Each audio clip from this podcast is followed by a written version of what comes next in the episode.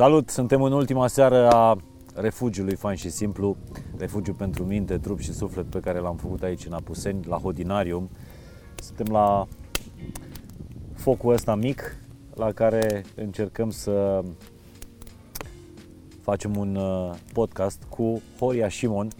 Horia este, nici nu știu cum să-l prezint, pentru că în primul și în primul rând uh, mi-a fost coleg de clasă, uh, am crescut împreună și apoi drumurile noastre s-au despărțit doar pentru că uh, el a rămas să-și caute un trai mai bun în, uh, și când vorbesc de trai bun nu vorbesc de o viață de asta uh, neapărat uh, însemnată din punct de vedere material, un trai bun în a căuta mâncare bună și uh, un fel de întoarcere a omului la, la natură, din punct de vedere gastronomic. Salut, Horia, mulțumim fain că Salut! ai făcut focul. pentru experiența asta de două zile. Uh, da, lifestyle ar fi cuvântul care înglobează toate astea în minunata limbă engleză. În limba română ar fi mod de viață Mhm. sau așa cumva, nu cuprinde cumva, cred că nu avem un cuvânt care să cuprinde toate astea. Uh, importăm ce putem. Eu, am, eu nu am vrut să import ingrediente, adică bă, la- până la un punct eram super extaziat. Când am început meseria de bucătar și tot timpul am dorit, asta era provocarea, adică cu vreo 15, 18, 20 de ani nu aveai accesul ăsta, adică acum să fim serioși, nu, nu erau peștii ăștia pe tot locul, ingredientele astea din Asia, nu știu, foie gras sau erau lucruri fine și rare. Uh-huh. Și atunci asta era dorința, nu numai a mea, a tuturor, să trebuie să gătim cu ăla, ai folosit nu știu ce sos de soia, nu știu ce Aha. minuni. Și după vreo 6-7 ani am avut norocul să experimentez bucătăria hoinară, proiectul uh, acela în care am mers uh, din poartă în poartă și ne-am rugat de cineva, necunoscut evident, Efectiv, găteați în curțile oamenilor. Găteam în curțile oamenilor, dar nu era ceva legat de teroar și de ce avea pământul respectiv. Adică am gătit la, într-un sat în Cărbunar, pe clisura Dunării, salată de, a- de ananas cu creveți la o tanti de 8 de ani, uh-huh. după aia homari, nu știu pe unde. Adică era o chestie în asta foarte pestriță cumva, dar mm, toată zăpăceala aia de câteva săptămâni, numai într-o tură, câteva săptămâni am tot făcut mai multe turi prin toate părțile țării, mi-am dat seama că puteam să punem și altceva în locul, ăla, în locul de homarul respectiv uh-huh. și că na, mai vedeai prin curțile oamenilor una alta, noi mai știam de acasă că noi ardelenii și maramureșenii nu suntem așa rupți de, de vatra noastră, dar cumva faci tot timpul o buclă până te întorci, mai pleci un pic și te întorci. Și atunci mi-am dat seama cumva, uite, ar trebui să, să vedem lucrurile astea și în altă perspectivă. Apoi au urmat alte proiecte vis-a-vis de meseriile oamenilor și românilor și cumva mai tare mi-a modelat ideea asta că trebuie să, să încerc să, și să încep să lucrez cu și am început să citești despre vin și să înțelegi ce înseamnă cuvântul teroar și să mai iei și altfel Băi, de cărți, apropo de teroar, am ceva... Uh, licoare pentru pe dezlegare teroarul- limbii. da, da. da, Stai un pic că mi-am pus aici păhărelele. da, așa, asta e locul la pescar nou pentru momeală, da? Da. Asta e un vinars din teroarul ăsta, din, da uh, din exact, Apuseni. ia să vedem. Fii atent, adus de fata primarului. Domnul primar o trimis-o, o auzit că suntem aici Și atunci ce să zic? și să o trimis un trăiască- vinars. Țuica în Apuseni se numește Vinars. vinars. Să trăiască fata primarului, Domn domn primar, primar, toată și familia toată și- familia lor. Așa. Exact. Bun. Și așa evoluează lucrurile, că dacă încep să le faci din ce în ce mai bine, se numește evoluție. Practic pentru tine a fost o călătorie. Da. Ai intrat prima oară în bucătărie, mi-ai povestit de foame, pentru că efectiv trebuia să trăiești. Aveam un job, Mhm. îl aveam, îl învățasem. După aia nu mai am vrut să-l fac, era o chestie Mhm. de tranziție ca la americani. Tot americanii sunt ospătari și bucătari cât timp Mhm. își fac facultatea și cumva așa trebuia să fie și pentru mine. Și apoi, evident, din nu neapărat și bun. Acum, dacă era din motive pur e, economice, din rațiuni pur economice, cumva m- m-aș fi descurcat, dar cumva și îmi plăcea mai mult în partea asta, că nu mă vedeam zi de zi în administrație publică, tehnocrat fiind. Deci după cum îmi spuneam, Mhm. uh-huh. noroc, nu, mă, nu m-aș fi văzut și nu mă vedeam nici atunci prin primării plimbând mapa cuiva sau făcând, nu, nu, cumva Dar tu ce ai hiperactiv. terminat? Tehnocrat, studii europene. Studii europene. Da, super. am, mai, am mai insistat cu un master după aia, uh, tot în zona asta administrativ-politică Mhm. și așa mai departe. Și după aia mi-am dat seama, a- a doua oară era o reconfirmare că nu e ceea ce îmi doresc eu. Mhm. Și deja di- din ce în ce mai mult primeam joburi mai solicitante și mai ofertante financiar și mai uh, challenging în domeniul meu. Și atunci am tot acceptat chestia asta, meseria Mhm. de bucătar. Am intrat în hotel și tot așa, am, hotelul fiind un fel de în afară de barcă, dacă mergi pe barcă unde e legiunea străină, Mhm. uh-huh. legiunea autohtonă e munca în hotelărie. Și atunci cum am trecut printr-o perioadă dintre asta îndelungată și mi-am dat seama că asta trebuie făcut. Adică trebuie să ne întoarcem înapoi, pentru că toți marii șefi, dacă stai să-i analizezi, toată lumea, toți lucrează cu teroarul propriu, cu pământul, cu ingredientele de acolo. Și atunci cam asta e Dar pentru tine o farfurie uh, bună ce înseamnă? Care arată bine, care uh, are un gust excelent. Tu pe, pe ce pui accent Uite, când o să pui vă o spun un farfurie pic în fața mai unui om? uh, pe ocolite. Încă noi, în bucătăria românească, bucătarii, profesioniștii, uh, facem totul pentru a ne demonstra nouă ceva și altora. Uh-huh. Pe când dacă te duci în Italia, în Grecia și unde mergem și mâncăm bine și ne place, toată lumea, toți bucătarii de acolo sau tavernarii, ce- ei, ei facilitează de fapt asamblarea unor ingrediente foarte bune. Adică ei cumva sunt numai niște mijlocitori de a-ți aduce ingredientul din starea lui pură, foarte puțin procesat într-o stare finită. Deci cumva noi nu facem chestia asta încă. Cumva, cumva orice dish finalizată e opera mea. Cumva, știi? Și noi Nu... Asta se numește fonfleu, nu? Sau... Da, și multe ego și, Mhm. da, sigur, e munca ta, poți să faci tot felul de chestii, dar noi nu ne, nu ne, nu ne dedicăm ingredientului. Adică ingredientul să fie bun și simplu. În Italia cu roșii, ulei de măsline și încă o chestie, mănânci șapte lucruri variate, bune, diferite și ți le face de la o tântiță la poartă până la cel mai mare șef bucătar care are stea Michelin, Mhm. tot cu aceleași lucruri se laudă, tot cu aceleași lucruri uh, iese în față și tot același lucru promovează. Ei, noi cumva încă suntem în faza în care încercăm să fim noi produsul finit. Bucătarii din România Bucătarii încearcă să din România, demonstreze și să industria, pună cumva da. deasupra Ceea mâncării. ce e și normal, pentru că până acum dacă n-am existat, e o etapă, știi? Mhm. Dar cumva asta observ și atunci mă, trebuie, nu, nu, nu așa trebuie făcute lucrurile. Adică Adică tu spui că îți trebuie un fel de, atunci când ești în bucătărie, îți trebuie un fel de smerenie și mâncarea să fie mai importantă decât Absolut. ăla care o faci. Absolut, ca și în orice, ca și, în, ca și în orice. Ce scriitor mare are scris o carte despre el? E, Sau uh-huh. înțeleg că nimeni nu a luat premiul Pulitzer despre, adică, nu știu, aproape, mai puțin Hemingway, care Mhm. așa e semi, semi-biografic câteodată, da?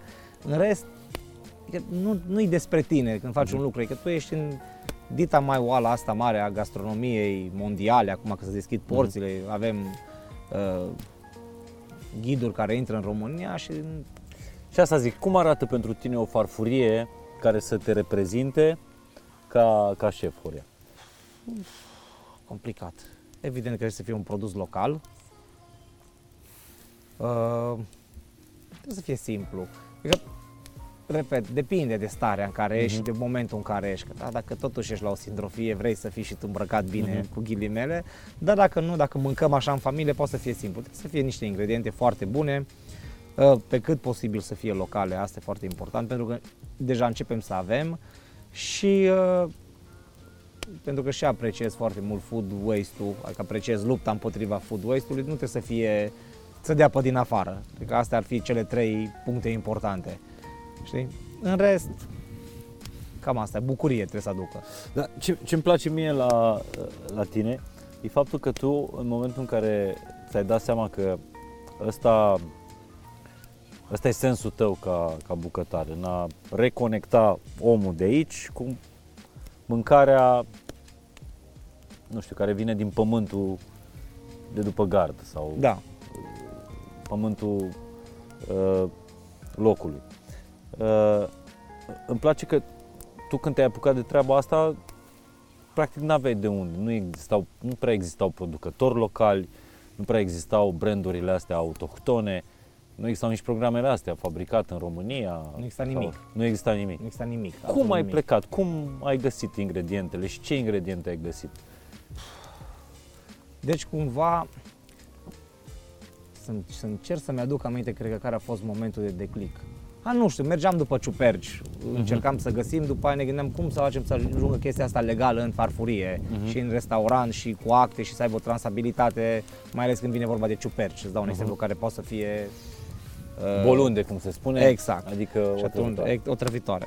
Și atunci am mers pe fir și am întrebat de CV-ul și am aflat că totuși există unul care face business, dar care nu era de, dedicat Mhm. pentru România, adică se colegeau de aici și evident mergeau pe o altă piață.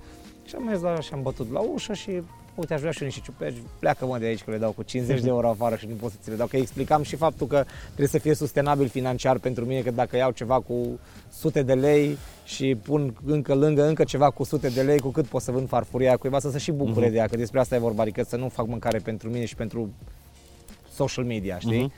Și am găsit un ciupercar odată și aveam pe cineva cu laptele și după aia am găsit pe cineva care presează ulei la rece și într-un, într-un restaurant în care am, acum vreo 5-6 ani am făcut un prim restaurant în care am făcut conceptul așa integrat cu produs local, cu băcănie integrată, cu seara producătorului, adică o dată pe săptămână aduceam pe culegătorul de ciuperci să stea cu noi în restaurant să ne povestească, noi făceam mâncare, că aveam vânătoare de trufe, că discutam de chestia asta.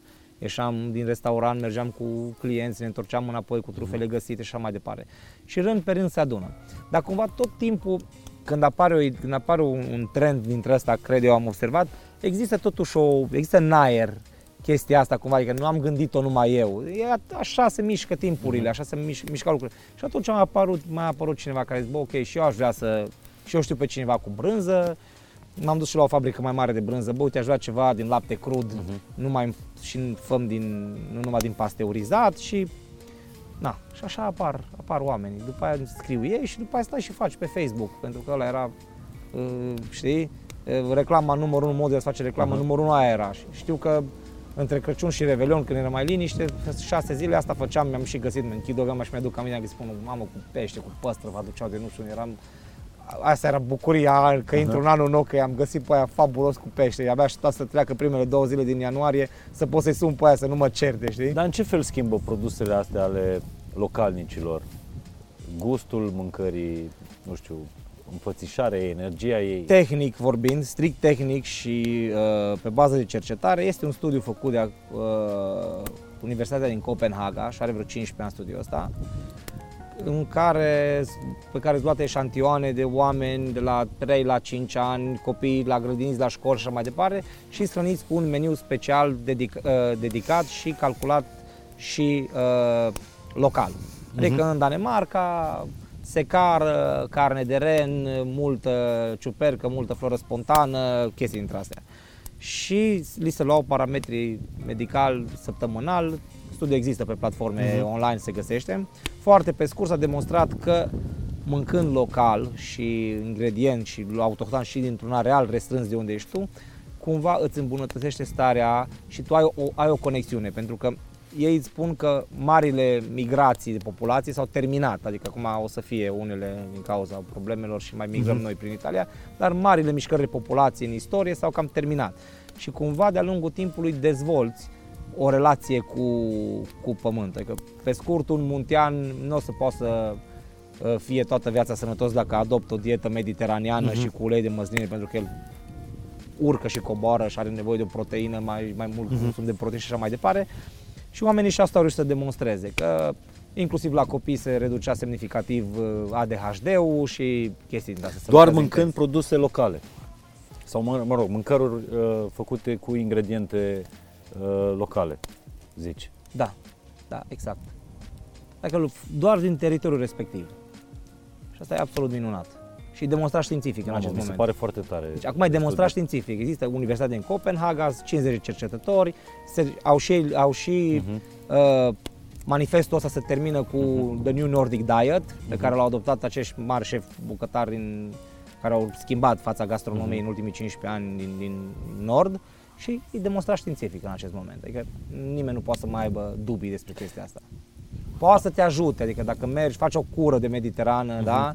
Dar tu când revii înapoi trebuie să revii la, la starea ta naturală. Asta mi-aduce aminte de o, o lideră spirituală din uh, India care se certa, îl certa pe Bill Gates, care spunea că uh, plugurile, de exemplu, n-ar mai trebui să existe, n-ar mai trebui pe, lucrate pământurile cu plugurile pentru că țin de, de istorie și el certa pe Bill Gates și spunea că ceea ce nu înțelege Bill Gates sau ceea ce nu se vede în calculele lui economice, uh, nu se vede energia asta pe care de secole, de milenii, omul o dezvoltă cu Absolut. pământul, lucrând pământul, cultivându-l, recoltându-l Absolut. și mâncând până la urmă roadele uh, pământului. Dar noi și avem, și părinții și bunici, bunicii mei, aveau, se, se făcea uh, și cultura pământului era alternativă. Adică exista o grijă, exista un respect reciproc. Aveam patru parcele și trei se lucrau și una numai se, se ara, uh-huh. se, se întorcea brazda. Și zicea, păi, și pe aia de ce nu pui nimic? Păi ăla trebuie să o hodinească anul ăsta, uh-huh. să se hodinească pământul. Uh-huh. Pentru că are nevoie să, da, să plouă un an pe el, să, să întoarcă pământul, să intre înapoi, nu știu ce intră, larve, ies uh-huh. pe acolo și, îl, îl, și, și tot timpul din patru parcele, trei erau lucrate și una se hodinea, sau, da? sau culturile alternative, da? tot, toate au o noimă, totul avea o noimă. Se tăia găina o dată pe săptămână și făcea supă din care era supa pe găină, mm-hmm. dar nu era supa cu găină. Da, și pe, după aia pe care în supă se făcea un papricat. Cum nu înțelegeam niciodată eu de ce bunicul meu schimba în fiecare an uh, locul în care ținea, în care creștea porumbul. Exact, același principiu. Sau există, cartofi. exista și există chestia asta și sigur că tehnologizarea și absolut toate pot demonstra multe alte lucruri mm-hmm. și mhm. să-ți faciliteze multe alte nu știu, chestii, o experiențe. Dar asta e o chestie, nu știu, e o legătură, știi? Ce e cel mai periculos atunci când, uh, pentru tine pe care le-ai văzut uh, pe, care le-ai văzut pe toate bucătării, ce ți se pare cel mai periculos pentru alimentația pământ, pământenilor? Când, a, cel mai periculos, uh, probabil faptul că o să ajungem să consumăm mâncare să fie strict o chestie de nutri, nutrițională. Și o să pierdem chestia, adică dacă fac un throwback la Soylent Green, filmul din 70 uh-huh. ceva care prezenta viitorul și toți oamenii mâncau biscuiți, numai că era suprapopulat cumva așa. Uh-huh. Și este o scenă memorabilă în care ei au o sămânță de tomată și o plantează și o crește să are o singură, un singur fruct uh-huh. și o servesc așa la modul cu tacâmul și o taie și se minunează de aia. Eu mi se pare că ăla e cam cel mai trist și tragic lucru care s-ar putea întâmpla pentru noi. Și mergem așa cu niște pagini între ăștia puțin. Și crezi că mâncarea procesată, care să, adică dacă te uiți așa în dieta omului din 2021, în general pe pământ, mâncarea procesată este și o să fie și din ce în ce în mai foarte, tare. foarte mare măsură. Sigur, pentru că Paradoxul e că sunt foarte mari suprafețe de pământ care se cultivă foarte intensiv, dar în același timp sunt foarte mari suprafețe de pământ pe care nu se cultivă nimic. Și dacă ar, s-ar reechilibra chestia asta cumva, cred că ar, ne-am putea trage cumva la semne parțial, dar sunt zone agrare și sunt zone metropolitane și, și pe lângă ele nimic, adică uh-huh. se fac rezidențiale sau rămân, cum vorbeam astăzi, bălării pe dealuri întregi, pe sute de hectare. Adică ce le recomanda oamenilor să nu, să nu mănânce? Sau să evite, să mănânce cât mai rar? Oh, ține foarte mult de multe aspecte. Ziceam de chestia aia cu studiul ăla în care zicea că la, la americanilor le spuneau toți specialiștii că decât să mănânce mâncare procesată, mai bine mănâncă fructe și legume, chiar dacă sunt din culturi intensive. Deci sunt niște adică diferențe adică foarte fine. Adică stropite, da, modificate genetic uh-huh. și forțate. Adică, mult mai puțin alea decât tot ce înseamnă ready meal-uri, burgeri, fries, congelați uh-huh. și tot ce înseamnă chestia asta, pastele gata fierte, sosurile gata în conservă. Deci a, acolo e, ăla e maximul. Uh-huh. deci de acolo orice elimini de acolo și înlocuiești cu orice altceva care nu e atât de procesat, e un pas înspre bine. Acum, nici vorbeam zilele trecute la un atelier despre afumare. Nici noi nu am făcut afumarea. Sunt studii care arată că afumarea homemade, da, de casă, e mult mai nocivă decât o afumare industrială făcută corect. Uh-huh. Pentru că tu îți mai puneai acolo, își punea bunicul slănina la afumătoare sau ciolanul, pe lângă că îl dădea cu sare de la mama dracului și tu îi mănânci o grămadă de uh-huh. chestii că ții în baițul ăla și dacă, na, încerca licoarea asta două, trei, mai uitat de ea, să mai afuma mai tare. Tot o mânca. Și adică nu-i controlabilă chestia asta. Mm-hmm. Nici neapărat bunicii noștri nu au avut neapărat acces la cea mai bună uh, resursă, știi? Adică mm-hmm. sau o aveau, dar nu știau ce să facă cu ea, știi? Și pentru că erau forțați să le conserve, conservarea însemna fumare, sare și așa mai departe, care nu, nu sunt tocmai sănătoase, știi? Dar una peste alta, cred că acum în raport cu ce am putea mânca, ce cunoștințe avem și cât de prost mâncăm, acum stăm cel mai prost, cred că, din istorie. Adică, înainte nu se mânca bine că nu știa, și aia era, nu putea să te deplasezi. Nu exista nici informație și nu avea nici, urmă, nici nu avea acces da, la... Era iobag, era iobag și venea stăpânul și trebuia să vină și îți lua cei mai buni uh-huh. și îți venea cei mai rău și nu aveai de unde, știi? Acum și ai și poți și ai informația care e absolut esențială, adică mi se pare diferența la diferență între noi și celelalte specii, de fapt, asta până la urmă. Și noi ai, ai informația aia și o văd în super, în super hipermarketuri și în mall-uri, mămici care stau cu informația în mână, da, ai un, ai un iPhone care îți deschide universul, da? Uh-huh. Și se uită pe el în timp ce copilul lor mănâncă mâncare procesată pentru că are o jucărie în el, știi? Și dacă îi zici ceva, zice că nu știa. Și zic, cum, cum, cum nu știi? Acum, știi? într-adevăr, uh, există foarte multe informații în ziua de astăzi, dar există și foarte mult marketing. Da, da, da. Iar, exact, și exact cum și tu înțelegi și ai zis, am înțeles nota în care mi-ai spus că există mult marketing, am pretenție de la specia mea să uh-huh. înțeleagă marketingul ăla cu ce scop e făcut. Adică, iarăși, aici vine cum îți filtrezi informația, deci tot ce faci cu ea, știi? Da, dar marketingul ăla lucrează foarte mult cu, cu emoția. Și știi ce, ce mi se pare foarte tare? Că marketingul ăsta te trimite să consumi, de obicei mâncare uh, nesănătoasă, uh, dovedit nesănătoasă. Uh, și tot marketingul ăsta după aceea vine și zice să faci sport, să, să faci mișcare, să... Și tot aceleași companii exact. care plătesc. Și cumva da, pentru e o roată că care se învârte și merge excelent. Cred că acum 2 ani sau acum 3 ani citeam o chestie în care spunea că McDonald's pentru prima oară în istorie cumva nu a fost pe break-even, cumva a mers uh-huh. un mhm. pic în jos. Pentru că generația asta, noi suntem millennial și cumva uh-huh. și așa care vin după post-millennial, uh-huh. nu știu cum se numesc ei, sunt foarte verzi și că cumva nu mai funcționează chestia asta și de aceea au început politica lor în ultimul câțiva ani a fost să cumpere o grămadă de startup-uri dintre astea prin lume uh-huh. care să tocmai pe chestia asta, pe green, verde, uh-huh. vegetarian, uh, dar tot să pentru că aia urmează să fie următorul lucru da, de senzație bun de marketing, îl acaparează de acum.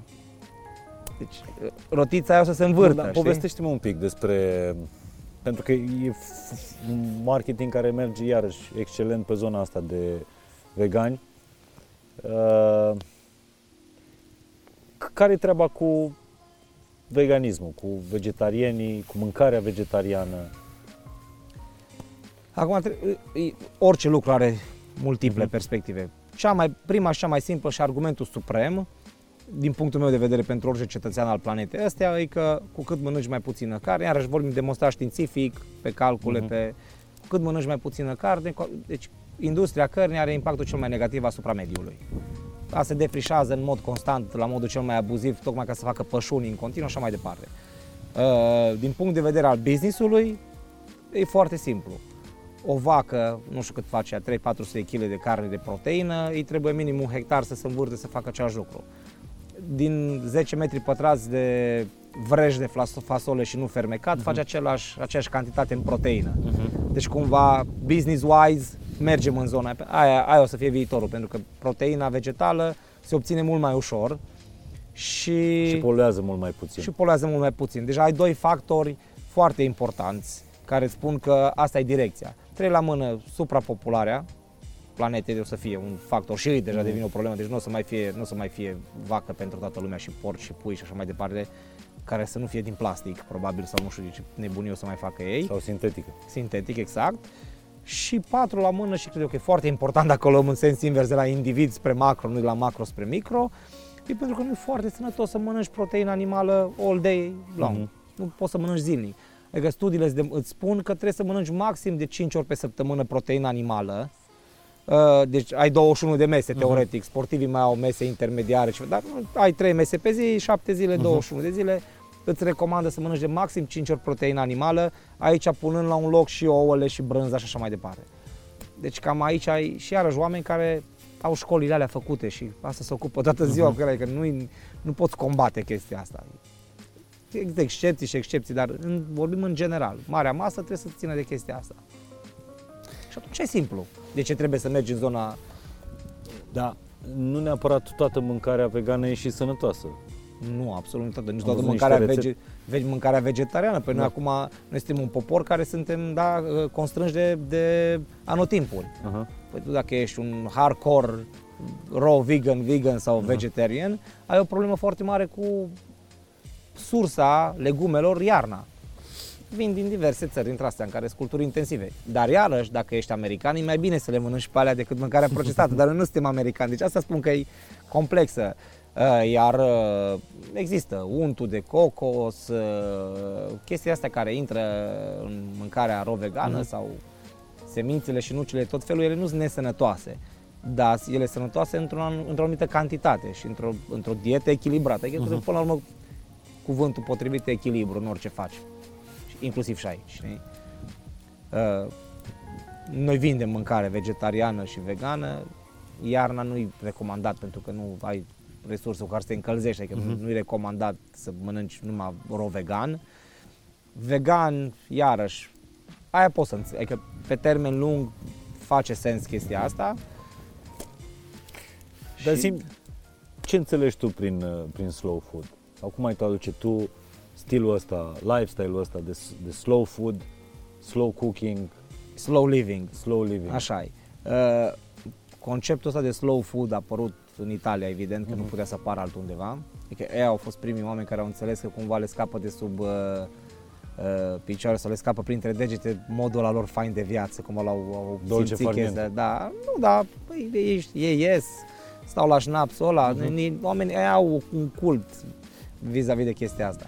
Uh, Carlo Petrini, un domn în vârstă care a pornit toată povestea asta, care e un manifest și o luptă uh-huh. așa, e un puternic, cu, cu puternică cu ceea ce înseamnă direcția în care merge mâncatul și tot ce înseamnă fast consumul food. și uh-huh. fast food-ul și tot. Dar iarăși nu vorbim numai de fast food și nu vorbim numai de mâncarea că o gătești încet. Vorbim de faptul că tu în fast food pui iarăși ingredientele procesate, că ai niște conserve în spate și ai o industrie care grăbește totul și vede numai cifre.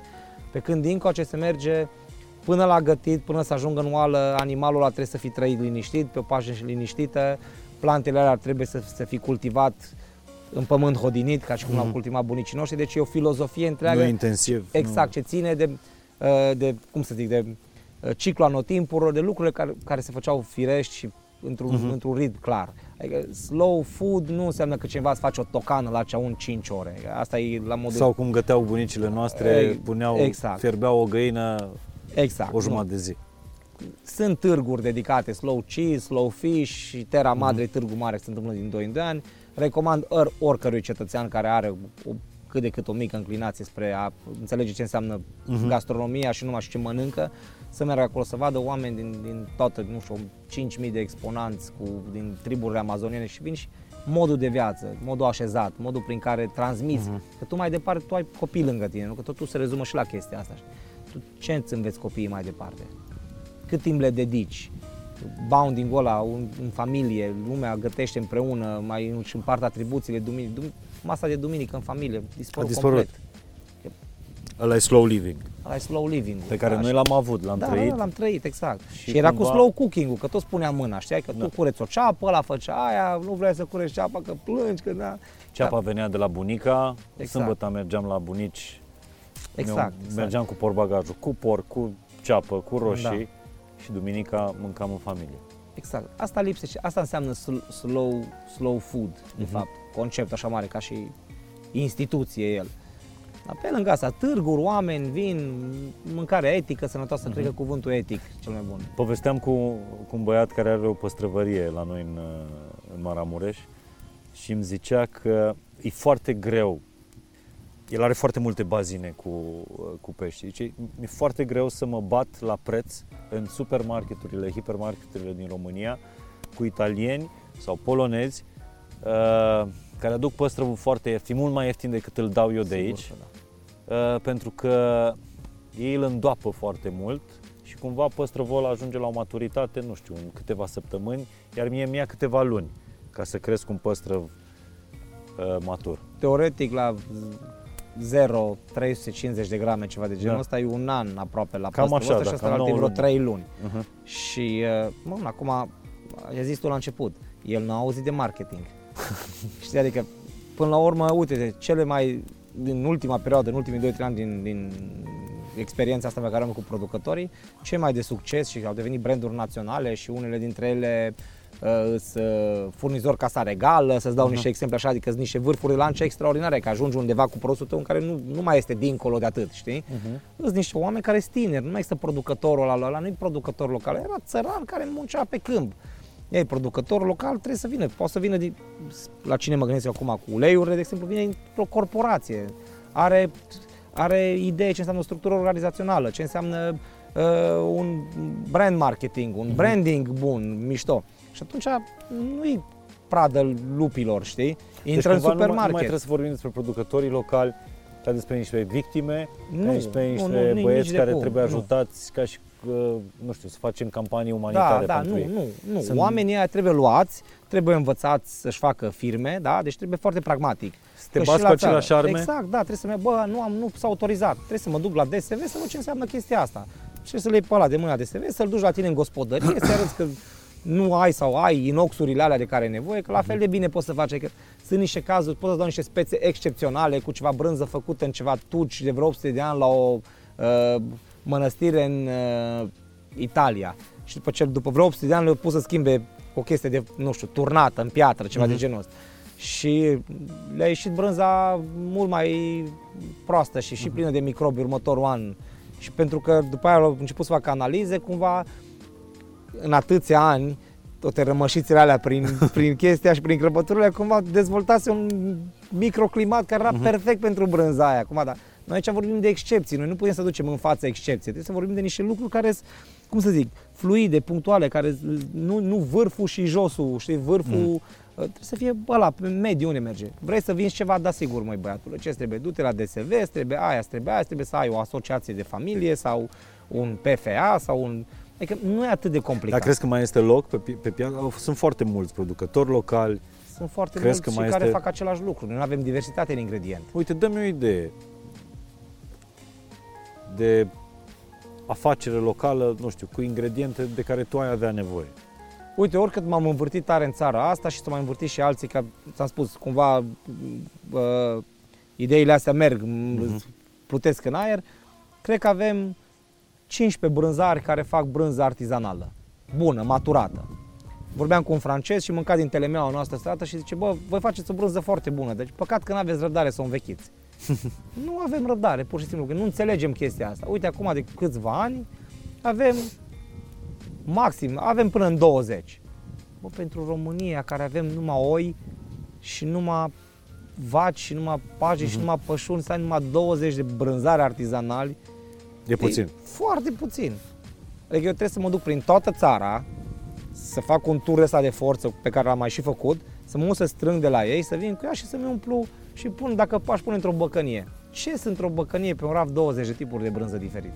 Ai, îs ori 3-4 tipuri fiecare, dar nu uh-huh. Când tu intri într-un supermarket într-o țară străină și găsești sute, adică îți dai seama cât, mai, cât loc mai este. De creștere. Exact. Nu vorbim de faptul că nu facem nimic cu oile. În afară de faptul să le creștem, să le păstrăm, să le vindem. Dar ce am putea face cu ele? Păi nu știu, nu prea, prea văd pe piață pastramă, nu vreau văd produse, în afară cred că de virșli ce se face pe aici cu oaie și și la parțial, nu facem nimic cu oaia. Nu, nu consumăm oaie cât ar trebui să consumăm. Nu ne, cons- nu ne consumăm și nu ne respectăm rasele uh, autohtone de porc, bazna și mangalița. Adică noi ar trebui tot să vindem și să mâncăm și să existe în magazin numai bazna și mangalița. Și ei acum sunt inventariate uh, și genetic specia, uh-huh. rasa aici la noi și mai sunt așa 300, 200 la nivel de țară. Și în alte țări sunt 4, 5, 6, 8 mii, 12 mii de scroafe care sunt rasă pură. Adică tu ceea ce spui e de fapt, tu, tu militezi pentru un patriotism, dar nu de ăsta fals, adică un patriotism pe bune. Da, dar nu trebuie să fie, Care cum să s- zic, adică să nu se meargă în linie patriotism așa romantic în modul Mhm. ăsta. Nu mer- mergem în extrema aia la altă să nu consumăm nimic să devină naționalism. Știi că nu e, e stupid. Mhm. Da. Dar, băi, trebuie să ai grijă de ce a tău cumva, e foarte simplu. Că dacă tu tot timpul ai grijă de ce la un metru în jurul tău, familia ta, casa ta, așa mai departe, dacă îți extinzi cu câte un metru arealul ăsta, cercul ăsta, mai cuprins ceva, mai trebuie să ai grijă de... Noi avem grijă de prune, de exemplu, Mhm. că sfinte la noi, știi? În Maramureș. Dar, în Maramureș, dar să mai ai grijă de o chestie asta, să cumperi mai multă brânză de la... Deci să faci chestiile astea, mi se pare că nu e un efort atât de, uh, atât de obositor și nici nu pot să numesc efort. E pentru mine e bucurie. Zim trei lucruri pe care le-ai, trei ingrediente uh, pe care tu le-ai uh, descoperit cumva. Le-ai, le-ai readus de la viață. Pentru că tu ești genul care se duce, chiar dacă e în drum spre, nu știu, un eveniment, ai de gătit undeva, uh, tu te oprești pe marginea drumului și Uite, cea mai intri mare în casa omului și îl întrebi ce ai în, Da. ce ai în cur. Cea mai mare bucurie și cred că e cea mai mare e când, e, a fost când am reintrat în proiectul ăsta și s-a scris proiectul pentru porcul de bazna. Mhm. Nu știam aproape nimic despre chestia Adică știam că porcul de bazna, porcul mangalița, inclusiv am, am terminat proiectul cu, nu știu, vreo 5 uh, ani la rând cu festivalul porcului de Bazna, Aha. uh-huh. chiar în Bazna, cu o broșurică cu rețete, plus în fiecare am făcut, am făcut o grămadă de workshop-uri cu oamenii din pensiunile de acolo, să învățăm cumva, porcul are, când ai un porc bazna sau mangălța, el e 50% carne, 50% slănină, dar 50% aia cu carne are și oasele acolo, adică e Aha. 25% carne și restul e slănină. Și atunci e clar că oamenii la un moment dat n-au mai, nu, mai, nu e aceeași cererea de slănină ca și pe vremuri. Pe vremuri din slănină se mai făcea lumânări, săpun uh, și așa alte chestii. Acum nu se mai face chestia asta. Și atunci nu se mai Untură. trebuia ca slănină. Exact, să, să gătea în Pe untură, iarnă, să da. punea în untură și așa mai departe. Asta e că bine pe tine.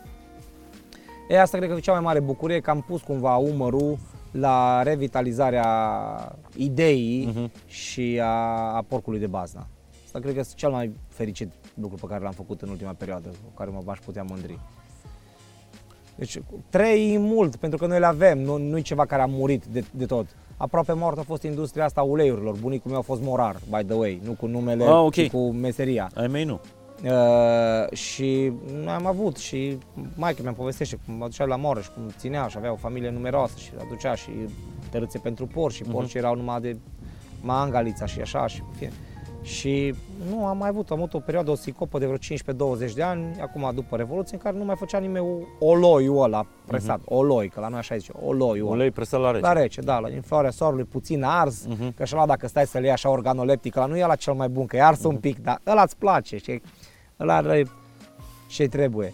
Uh, nu, am avut o sincopă, acum au început să se facă înapoi și acum pot să număr iarăși pe degetele de la ambele mâini, știu vreo 10 care produc legal, autorizat, uleiuri presate la rece, de dovleac, de rapiță, de in, de cânepă, de floarea Mhm. soarelui, ceea ce e lucru bun. Dar iarăși dacă comparăm și nu avem cum să nu comparăm cu miile de uleiuri de măsline care se fac în Mhm. Italia sau în Grecia, Grecia. asta nu face decât să ne încurajeze, să fac- ajungem și noi acolo, știi? Dar ne plimbam astăzi pe aici până, până Apuseni, am urcat pe, pe munte, pe, pe vulcan și ai rămas așa uh, în admirație față de biodiversitatea de, de aici. Mi se pare că te, um- te, um- te opreai la fiecare plantă, buruiană, așa, ca, ca la o icoană. Cădeai în genunchi, știi, Uite, ca la... cu- eu văd așa lucrurile mai simplu, un pic așa mai basic, că dacă n-am încredere în forțele mele proprii sau n-am încredere în tine, că Mhm. ești, tu ești ca și mine, tu zici ceva, bă, morarul știu, pe ăsta de mic, vorbește prostii, știi, Mhm. adică și viceversa, că poate să fie oricând. Bă, noi trebuie să ne aducem aminte că prințul Charles e ambasadorul numărul 1 al României și botanistul Case Regale a stat ani de zile aici să catalogheze biodiversitatea noastră din Transilvania și dacă oamenii ăia care s- nu este, Mhm. iarăși încă o dată, nu, nimic, nu este nimic mai sus de ei, înțelegi? Din foarte multe puncte de vedere. Îți zic că la tine e bine, că e frumos, că nu există altă biodiversitate mai, mai, mai mare, mai amplă, pe metru pătrat, ți-o calculat-o în ce vrei tu, înțelegi? Și tu tot te duci și cumperi banane. Bă, a- acum, Știi ce zic? Știi că eu am venit aici în Apuseni după ce am stat două săptămâni în Grecia și o săptămână în Italia. Și îți dai seama, mai ales în Grecia, m-am plimbat două săptămâni, bă, numai măslin. Și aici m-am plimbat două ore, aluni, Am nuci, găsit, da. mure, zmeură, cimbru, sunătoare, uh, coada șoricelului, Da, uh, zi, Mentă. oregano sălbatic, mentă vreo două, trei tipuri. E nu păr. E nu păr, da. da asta, Zucchini. asta e, e da, Doar aici, Ăla doar mâncase aici pe careva, dealuri. anul trecut mâncase careva dovlecel Mhm. și pe grămada aia și-au aruncat ceva sau gunoiul Da. Mhm. și a- anul ăsta era dovleac acolo, știi? Păi au zi- au zis Dinescu la un moment dat că așa fertil e pământ acolo în Suret, că dacă merge soldatul și mănâncă o lubeniță și merge după copac, anul viitor e pădure de lubenițe, înțelegi? Așa îi, așa îi, dar na, încă o dată, noi trebuie să fim capabili să facem chestia asta. Adică ce ne recomandă, eu știu, aici noi am văzut, nu știu, pe versantul ăsta 50 de ienupări maxim. Noi, eu știu versanți în zona asta de Apuseni cu, cu 5 hectare de ienupăr. Adică acolo e o industrie întreagă. Pe care nu culege nimeni. Dar nu, nu, nici nu mănâncă păsările, deci ienupărul nu mănâncă păsările. Deci, spui că pe ăla îi crește prost și moare prost. Și Dar crește ce face prost. din ienupăr? Unui condiment în, în primul și în primul rând. Uh-huh. Itali- nu știu ce aș face eu, dar știu ce aș face eu cu el, dar italienii fac gin bun din uh-huh. uh, e aromatizatorul și numărul unu în gin. Adică din orice poți să faci, cimbrișorul, sunt medicinale. Noi avem două, trei exemple dintre astea cu plante, uh, plante medicinale, uh, business-urile astea de succes care sunt luate de la A la Z și făcute cu procesare, cu uscare și trimise uh, la extern. Sigur că plafarurile din România care sunt business-uri mari trăiesc de aici, de pe, și asta e lucru bun, e cumva economia e circulară, se ia de aici, se culege cu mână de muncă din asta zilieră, ceea ce iarăși e ok, că sunt oameni care trăiesc la limita asta. subzistenței. Intră în plafar, prețurile cinstite, deci că știu că am discutat că am vrut să cumpăr și la un moment dat la brut niște chestii, se transformă și vin înapoi niște ceaiuri sănătoase din teritoriul tău și ai văzut că un plafar e 2-3 lei. Mhm. Numai noi vrem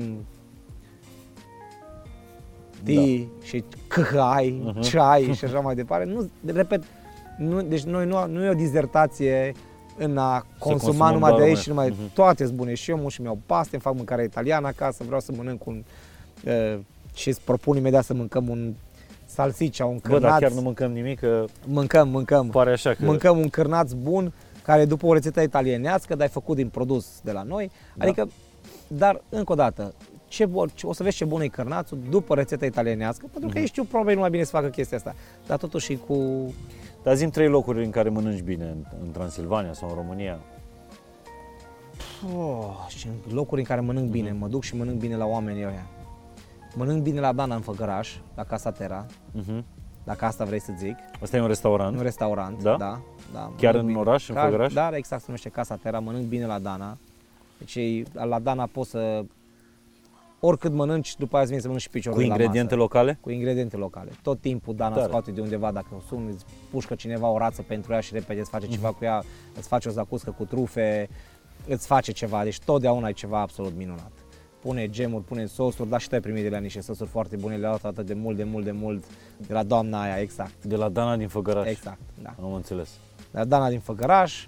Uh, trebuie să-mi dau seama așa acum să mă gândesc că nu aș mai mânca, nu aș mânca bine. Cred că aș mânca la Oana în Brașov. Uite, Oana la Bistro de la Arte are un bistro de... Foarte tare, și Oana îți, îți dă și ceva cu ricota, dar îți dă și ceva cu urdă și îți face și niște îți dă și un burger cu care Mhm. au câștigat, o mers direct la primul festival cu burger, la Burger Fest și au câștigat și n-avea nicio treabă cu Mhm. nimic, pentru că l-a făcut bun și cum trebuie să faci un burger. Și dacă aș veni mai încoace, n-aș zice pe cineva din Cluj. Uh, nu mai îmi dau seama acum al treilea loc, dar cred că sunt mai mult mai multe merg în capul meu. da. Eu sp- sper să mâncați măcar o dată la... să-l prindeți pe Horia, nu neapărat într-o bucătărie de, de restaurant sau la un târg de, de mâncare, să-l prindeți undeva să vă, să vă cătească. Nu o să vă pară rău. În Sibiu mai știu locuri bune, dar e altă poveste. Bă, da, uh, ți-am spus care e secretul meu, nu? Dar tu pui pe iarnă, nu? Da, Adică puneam. ești un fel de maică. Pun. Da, pun. Ce pui așa? Adică nu Atâtea nu gem- zic gogonele, nu zic... Da, atâtea gemuri și sosuri dulci încât poate să dea în diabet cam jumătate populația României. Adică pot să mă ocup foarte serios de Adică chestia din asta. Dacă ce există un plan Din ce secret, faci gem? din aproape orice. Din ce am făcut mai interesant din corcodușe, Mhm. pentru că nu, iar îți spuneam să taie corcodușii numai pentru că pătează asfaltul sau ceva și nu mai face nimeni nimic cu Mhm. ele și sunt gratis, adică mă duc și Mhm. le culeg și îmi fac gemul din ele. Uh, am și aici, așa, apropo, trebuie să-ți dau să gust din, dulci, din roșii sherry, uh-huh. pentru că am pe cineva care cultivă roșii sherry în regim în ecologic și avea un surplus la un moment dat, de, s-au copt foarte multe dată. Și cum le pui pe ea? Roșii Fac dulceață, cu dulceață Dulceață și din sosuri, roșii și sherry. sosuri dulci, Aha. sosuri pentru care, că noi numai, la noi în zona mea, pentru că s- Baia Mare și am avut bunici spre satul mare, acolo e zonă ungurească, se Mhm. mănâncă foarte mult cu dulce, cu Da. sosul, sosurile dulci și așa mai departe și uh, supele dulci și Mhm. așa mai departe. Noi am făcut sosuri pentru carne dulci, din bază de roșii sherry. Știi? Pun leurdă multă, leurdă multă iarăși, un leurdă iarăși e o chestie care... Și ce ți-ai dori? Care, care e visul tău pentru tine? Eu la visul meu lucrez, adică nu stau. Mhm. Visul meu e acolo, se construiește în an de an. Da, să fac o chestie în asta super local, să stau să stau la, la Han. La Adică Hanul. să te muți la țară? Da, da, da, da, da. Parțial e făcută chestia, mai am de lucrat în etape. Adică ți-ai luat o casă la țară? O avem o gospodărie la țară, care are acum o cramă și un apartament și o Mhm. casă bătrânească de vreo 150 de ani care intră în restaurare Uh-huh. as soon as possible, o șură veche care mai poate să stea un picuț, că Uh-huh. așa, o curte mare, puțin vecini deocamdată. Și acolo visezi să te pensionezi și să îi servești pe oameni cu Bă, uite, hai să o luăm așa. produse ale locului? Deci e foarte simplu. Uh, m-aș muta mâine. Dar uh, 20 de ani ăștia pe care am muncit, cumva nu pot să se termine așa abrupt. Adică mai, mai, mai trebuie să stau, mai am de stat la oraș un pic. Dar cât de mult pot, mă duc acolo. Mai fac evenimente în aer liber, mai facem branciuri, mai facem Mhm. Inventat noi o chestie că în zona respectivă crez numai cartofi și am zis o chestie care se numește cartofiada. Mhm. O dată pe an, pe vremea asta, chemăm oameni, scriem niște rețete, pregătim niște coșuri cu legume și cu ingredientele din rețeta respective, trag la sorți, fac echipe, gătesc Mhm. și fiecare mănâncă de la fiecare și toată lumea e veselă la sfârșit. Și vin copii o grămadă și se urzică pe acolo, că mai sunt și bălării și se bucură, deci copii de de asfalt, știi? Care nu sunt cum am fost noi. Mhm. Și foarte fain. Și atunci în fiecare an vreau să mai, mai angrenez și pe cineva din comunitatea locală. Și da, cel mai probabil mai trebuie să strâng încă vreo 10 ani de povești, ca după aia să pot să stau cu, Să le cu povestești clienții. Da, să desfac un vin, oamenilor bucătare, care mi-am vin la tine la făcut- Han. Îți dai seama că eu sunt bucătare profesional primul lucru când am făcut o cramă, știi? Și na, merg lucrurile astea împreună. știi? Aspirațional. Da. Uh, să știi că poți să aduci cârnații dacă vrei, că e... Cred că prima oară pot să aduc cea 1, uh, zi, ăsta, discul. A, îi, îi faci pe disc. Da, da, da.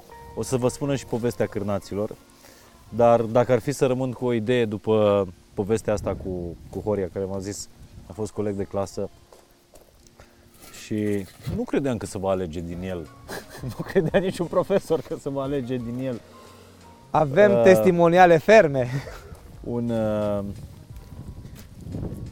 un om care să iubească atât de mult uh, pământul și să se întoarcă la, uh, la esența omului. Și esența omului este întotdeauna, în primul și în primul rând, uh, locul și oamenii din care să, să trage.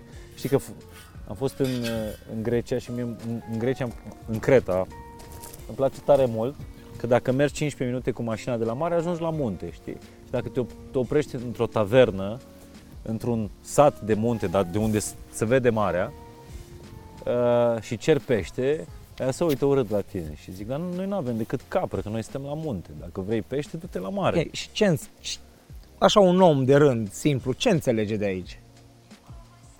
Că aia vrea să vândă el, adică e o chestie și de supraviețuire și de logică. Băi, el, dacă merge 15 minute să ia peștele, la consumă timp, energie și îl cumpără de la cineva, că el nu-i pescar, chiar dacă vede marea, da? El stă în vârful muntelui ăla, chiar dacă e un paradox cumva, Grecia e, na, așa. Și el vrea să-și vândă capra aia, că el după aia trăiește. Și mi se pare normal. Noi nu facem chestia asta. Am vrut să... Am fost la o tavernă într-un sat de ăsta de, de munte, dar repet, taverna avea terasă cu vedere la, la mare și era, avea iepure în meniu. Am vrut să comand, dar nu, mă certau fetele, s-au uitat urât la mine, nu m-au lăsat să comand. Dar aș fi mâncat iepure. Da, da, e bun. E foarte bun. E Am minunat. mâncat. Și nu în alte țări, iepurile, pen- uite, de exemplu, în Marea Britanie, în insulă, pentru că nu au uh, animal de pradă de mari dimensiuni, dar cel mai mare prădător acolo e vulpea, uh, scapă de sub control populațiile de iepure și mai ales de căprioare. Mhm. Și am fost așa la o conferință acolo și era o, o temă foarte importantă, uh, cum să, să-și păstreze domeniile astea, pentru că astea devastează. Și există cotă, se vânează la modul cel mai serios uh-huh. și Mhm. fiecare uh, domeniu are cumva contract, așa cum cu deratizarea cumva. Dar ce e foarte important și interesant acolo, că acolo nu pușcă oamenii psihopația să împuște animalele cum se întâmplă la noi pentru trofeu și tot felul de Mhm. sminteli dintre astea. În o anumită zonă sunt foarte mulți iepuri și o, trebuie să împuște, nu știu, câte o mie de iepuri sau cât că sunt foarte mulți, sunt dăunători, deja distrug copaci și Mhm. absolut tot. Și se face un festival, pentru că nimic nu se aruncă de acolo. Și atunci din carnea de iepuri se fac pateuri la, la conserve, din blănuri se fac diverse obiecte vestimentare, din cozile alea se fac alea brelogele alea pentru... Uh-huh. și nimic nu se aruncă. Uh, Rămân părți care merg în industria hranei pentru animale, câini și așa mai departe. Și nu se face nimic zmintit, așa la modul cretin, știi? Adică noi încă nu avem controlul ăsta, nu avem ordinea asta în, în lucruri, știi? Acolo era totul absolut impecabil. Poate că asta e și mișto în România, că încă se face totul exagerat. Bă, rău nu e, acum dacă noi suntem aici și ne-au prins 40 de ani, stăm pe aici și n-am dat bir cu fugit, știi? Deci Nu, nu-i, nu-i rău. Zim știi? povestea cârnaților pe care îi faci astăzi. Uite, un om care a înțeles marketingul. Uh-huh. Pe omul ăsta îl cheamă, nu vreau să-i dau numele, dar nume profund românesc, Așa? ok? Și uh, cârnații lui se numesc, au un nume business-ului profund italian. Pentru că el a înțeles foarte clar că el dacă vrea să vândă ceva, în subconștientul clientului din Cluj, care e un oraș Dar de unde e omul? lângă Gherla, În Gherla. exact, și am înțeles omul foarte clar că în Clujul, care e un oraș de it și sunt bani Mhm. mulți și lumea merge afară și avioanele zboară direct în multe localități Poate din nu Italia. vor cârnați de Gherla, dar vor... Exact, dar ar vrea un, uh, o, sal, o salsicea, Salsicea. o salsicea, știi? Și uite așa o să aduc farfuria că le-am pregătit acolo, să vedem un salsicea de gherla Uh-huh. cu puternic iz italian. Da. Și din ce se fac salsicea? Din uh, Porc. Din porc. Porc, Dar porcul e din Gherla, nu e... uh, cel mai probabil. cel mai probabil că porcul e din gherla uh, și mai au fenicul. Și Dar mai... tu ai mers pentru cârnații ăștia, tu stai în Cluj, ai mers până la Gherla să iei și nu, să-i dar aduce... asta nu.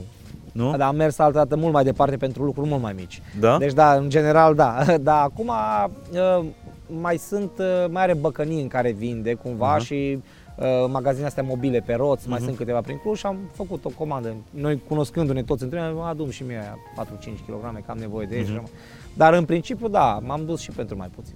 M-am dus și pentru niște vorbe, câțiva, câteva sute de kilometri numai ca să mă asigur, știi? Adică na, se poate. Poți Hai să, să te mă duci să duc, aduci da. cârnații dacă, dacă vrei, îți mai torni niște vinars. Uh, frige. Ere? Așa cât de cât. Că și grăsunei.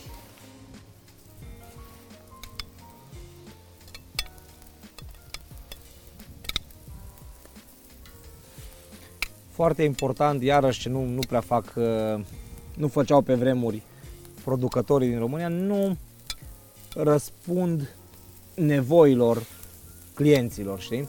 Adică, apropo de cârnați, aveam pe altcineva acum vreo 10-15 ani care făcea cârnați.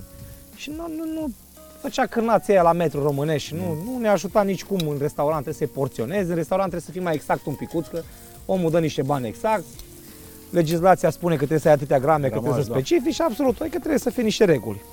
Și nu o scoteam nici cum la capăt cu, că nu, nu atâta este mațul, știi, sau ceva, avea o chestie dintre asta tipic așa românească și nu te ajuta cumva și atunci cumva pierzi legătura asta la un moment dat, că nu poți să tot ai bătăi de cap cu oameni care nu, nu reușesc contra cost să, Să se adapteze. li- da. Și uite, de exemplu, de ăștia sunt aproape identici, m-a să spart unul pentru că l-am plimbat, da?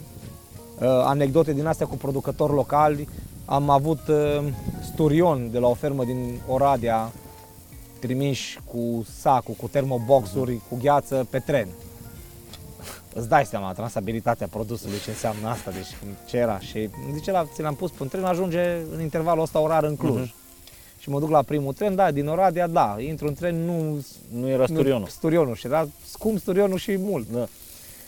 Uh, Păi nu e trenul ăsta, nu, mai pleacă, zicea, dar mai vine un tren imediat. Și la al treilea tren deja îmi, îmi pierdusem mințile, Uh-huh. că nu era peștele nicăieri. Știi, e- Bun, ulterior, după ce ne-am calmat, dar ultimul lucru pe care l-am făcut, am crezut că la ultimul tren în intervalul ăla și mă eram cu ceva și pe ăla l-am pus în fața locomotivei și a zis, bă, nu pleacă nimeni de aici până nu găsesc peștele, că, că mi l-o lua cineva, știi? Și după aia am sunat și, bă, mai trebuie să vină încă, era un rapid, o săgeată și așa mai departe, da? Nu așa trebuie să funcționeze lucrurile, știi? Adică dacă tu ai un produs și îi, îi Adică nu sunt mulți nebuni ca tine să se ducă să aștepte da, storionul cât, la tren. Da, cât. Și mai luam ceva uh, la rupea, la rupea face cineva o mozzarella foarte bună acolo, sunt încă niște ferme mari de bivoli. Uh-huh. Și au la mozzarella adevărată și burata se face din lapte de bivoliță. Și la Rupea, în zona aia și la Șercaia sunt niște ferme foarte mari și la Rupea este un producător de lapte și face și o burata uh-huh. și o mozzarella impecabilă. Și totdeauna când venea la Cluj, ajungea la ora 12 la nodul cu Gilău, da? Uh-huh. Și cum toată lumea știe că din centrul Clujului până în Gilău la ora aia faci vreo două zile. Uh-huh. Și eu mă suna șoferul și eu, șeful, eu am ajuns. și eram în restaurant cu clienți la masă. și trebuia să las tot și să mă duc duc să iei bă, mozzarella de la să iau Rupea. mozzarella. De câte ori mă duc să fac chestia asta? Și că plec, plec două ore din restaurant și îmi făcea mai multă pagubă dacă nu erau destui angajați sau știu eu ce, știi? Și atunci de aia înțelegi foarte bine de ce dacă mergi la Brăila, șansa să mănânci, să mănânci un pește din hipermarket e mult mai mare decât să mănânci un pește din Dunăre, pentru că e mult mai comod să mergi, să-ți faci cumpărăturile, să te aprovizionezi ca șef din uh, hipermarket decât să-ți găsești, nu știu, niște producători, să stai la tren, să Păi te da, duci da, să asta zic. vorbești cu pescarii. Hipermarketul ai 300 de produse nomenclator și toate 300 îți vin cu, după un telefon, toate pe o singură factură, Exact. toate la tine la ușă. Uh, asta e unul la mână. Doi la mână, acum, apropo de mersul la mare, am nimerit eu într-o cherhana dintre asta de mâncat pește și peștele era din mare, de la noi. Așa. Dar își bătuseră joc de el în ultimul hal. Adică mai contează foarte mult să da, mai trebuie să fii și bucătar când e produsul local. Că era, nu, deci rar am mai văzut să își bată cineva joc de pește în halul ăsta. Adică rău, prăjit, aiurea, trimis, adică nu, așa, aiurea. Dar mi-ai zis unde ai mâncat bine, unde ai mâncat prost în, în România. Uh, prost. Stai să mi duc aminte că am avut o experiență. Unde aveai așteptări foarte mari și ai mâncat foarte prost. Vai, doamne, nu pot să-i dau numele. Dar nu trebuie să dai nume, dar poți să povestești. Într-un loc care are și denumire de Conac și undeva la vreo 70 de km de Cluj și am Aha. mers și am mâncat și totul era supra, supra preț Mhm. și pe lângă că era cu vreo 8 ani o ciorbă 18 lei, ceapa, pita și nu mai știu ce, toate aveau preț separat și am ajuns la o 32 de lei acum 7 ani o ciorbă Așa? și am mai luat cea de băut și aveau numai beri din astea ieftine de care erau 15 lei, ceva, nici astea nu le-am pus la suflet și eram și o masă de 20 de oameni. Lumea îmi zice, tot le, le spun la tuturor povestea asta și tot zic că nu se mai întâmplă așa acum acolo, mă, m-aș bucura. Oamenii aia mai fac, au și o fabrică de lapte între timp. Aha. Și la urmă am cerut o cafea, aia de care spuneam eu că e tabied la mine Da. și mi-a dat o cafea dintr-un expresor ăla de sărea zoț în tot, deci sub orice critică totul. Și am cerut un pic de lapte, dar n-am avut pretenție să fie spumă, cremă, deci să-mi dea niște, așa, un Lapte lege de peste lapte espresso. peste aia. Și mi-a dus o căniță de lapte, care, în care cred că erau vreo 20 de grame de lapte erau. M-am dus afară, mi-am băut cafeluța, na, n-am, nu m-am supărat, i-am lăsat pormoneul soției, a plătit și pe drum îmi zice, așa, dar după vreo 15 km, uh-huh. știi, știi cât uh, am plătit pe lapte. A, laptele era extra. Deci laptele la extra, care dacă ești producător de lapte și le iei direct, costă 80 de bani, sau costa 80 de bani atunci, fără subvenția de Litru. la stat, litru, îmi luaseră vreo 4 lei pe 20 de mililitri, cât e, la 100 de lei litru sau cât e, sau 200 de lei litru. Ceva de gen. Deci pentru aia am vrut să mă întorc înapoi. și atunci nu am mai fost niciodată și tuturor le spun despre experiența mea neplăcută în locul respectiv. Adică dincolo de mâncarea care nu a fost bună sau rea, că n-am mâncat grozav, dar tu mai faci chestia asta în raport cu cât plătești pentru ea, știi? Că de fapt, mm îți dă cineva ceva gratis, bă, e gratis, e bun sau nu, merge. Plătești un ban, te aștept să fie cumva. Când plătești suprapreț și tu nici servicii, nici nimic, poți să zici că ai mâncat prost de banii aia, știi? Absolut. Cumva, știi? Cum stau cârnații de la Gherla? Ia uite, mai au puțin așa că sunt mai timizi un pic.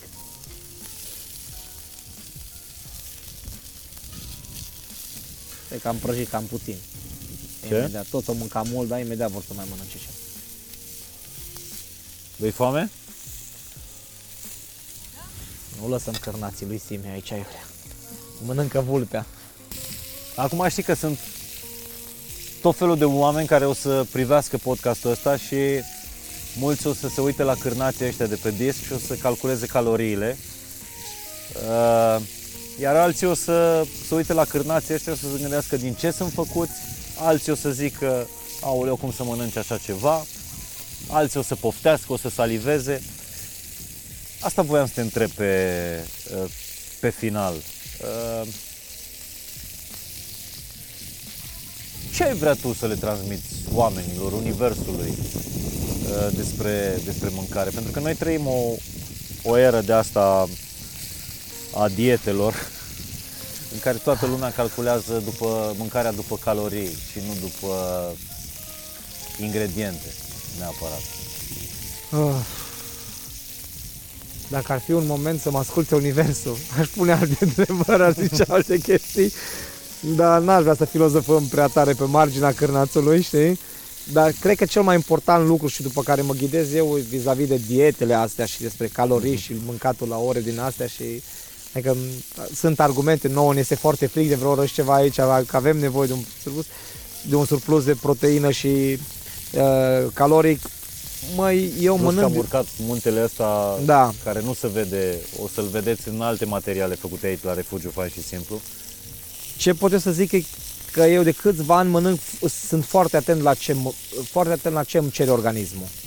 Adică cam asta îți recomand oricine avem o, o relație foarte personală cu telefonul nostru, cu ceasul la care îți zice tot felul de chestii, mm. cu mașina, te informezi, apare în telefon, îl schimbi, te informezi foarte multe chestii, dar niciodată nu te informezi, sau marea majoritate a oamenilor pe care analizezi și colegi de birou și de muncă, nu se informează la, uh, despre beneficiile care le poate aduce un anumit tip de mâncare sau mod de viață, mai ales, vorbim în general. În principiu trebuie să fii foarte atent, îți trebuie vreo săptămână să te acomodezi cu cu relația asta pe care ar trebui să o ai personală cu propriul tău organism, știi? Să înțelegi un pic de ce transpiri într-un fel, de ce obosești într-un fel, de ce nu dormi bine noaptea într-un fel, ce ai făcut să o iei așa puțin cu o zi înainte, bă, uite, n-am dormit bine aseară pentru că probabil am mâncat la ora 11 seara și probabil că am mâncat ceva proteină animală foarte mult și greu de digerat și atunci organismul în loc să intre în repausă, adică sunt lucruri banale astea, știi? Dar nu cu atât e mai trist că sunt lucruri banale și noi nu avem timp să le analizăm. Ă, trece prin, aș ști, formare scaunul tău, whatever, toate chestiile astea, cum transpiri încă o dată, cât te balonezi, cât nu te balonezi uh, și te reglezi. Și în mod normal trebuie să și îți, organismul își cere. Ai o carență în ceva, tinde să ceară chestia aia, organismul, ca să completeze lipsa pe care o are. Deci cumva nu e foarte complicat, doar că, uh, iarăși am zis, n-avea să filozofez, Brâncuș zicea că lucrurile nu sunt uh, greu de, imposibil de făcut, numai să te pui în, în uh, ipostaza și în dorința de a le face e, e imposibil, aia e imposibil. Uh-huh. Dacă mhm. trece chestia aia, nu mai nimic nu e imposibil. Na, revenind la cărnații noștri totuși, că vorbim de niște lucruri banale, e normal să știi ce mănânci. Că dacă ai grijă, nu știu, multă lume e foarte atentă la ce mănâncă după ce au copii cumva dezvoltă chestia uh-huh. asta, cumva, marea majoritatea lor. Eu consider că nu trebuie să-ți lași deoparte propriul carcasa. Știi că cu ea, uh-huh. cum și tu ai o filozofie sănătoasă, mergi, alergi, cumva asta o ai, nu, nu e ca și cum o schimb că vine sezonul de toamnă-iarnă, știi, că dacă nu ai grijă de, de, de organism, nici mintea nu-ți mai merge cum trebuie, nici... Deci tu spui că ar trebui să dezvolți o relație cu, cu corpul tău și să știi ce cere, când Absolut. îți cere și să el traduci cere. mesajele da, lui. Da, el, el îți cere, adică asta e foarte simplu. Uh-huh. Doar că trebuie să știi exact, să fii atent.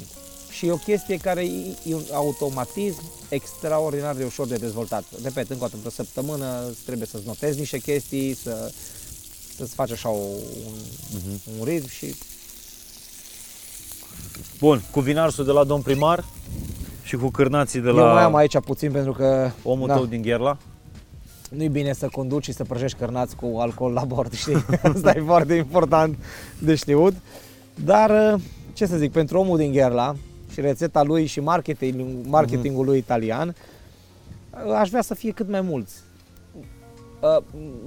Nu l-aș, cum să zic, nu l-aș considera un marketing uh, uh, necinstit, știi? Uh-huh. Pentru că e o nișă, funcționează, rețeta de acolo, nu, nu avem nicio problemă. Sunt alți, mulți alții care au marketing neloial nișei clienților lor. Eu am știi? mâncat niște cârnați foarte buni, făcuți în Baia Mare de cineva. Foarte, foarte buni. Uh, Chiar anul ăsta, uh, cred, cârnați din uh, vânat. Da, t- trebuie să fie foarte bun. Tare buni. Uh, hai, noroc. Doamne Hai. ajută, îți mulțumesc mult de tot, Horia. Eu îți mulțumesc, noroc. Și mulțumim primarului încă o dată și toate Mulțumim cele tare bune. mult. Aici se termină episodul ăsta special uh, la foc mic. Focul fus mic, slow living, slow cooking, slow uh, food, cum uh, îi place lui Horia să spună. Practic ăsta e lifestyle-ul lui. Urmăriți-l pe Horia pe rețelele de, de socializare și dacă ați, ceva, ați învățat ceva din podcastul ăsta, lăsați în comentarii și, și dacă nu lăsați în comentarii, nu e nicio problemă, aplicați în viața voastră. Vă mulțumesc tare mult, a fost fain și simplu. De aici, din refugiu pentru minte, trup și suflet, de la Hodinarium din Apuseni. Ia. Good. Hai să vedem ce e aici. Vezi că super frige. Hai să-i punem pe masă să-i tem un pic, că cred că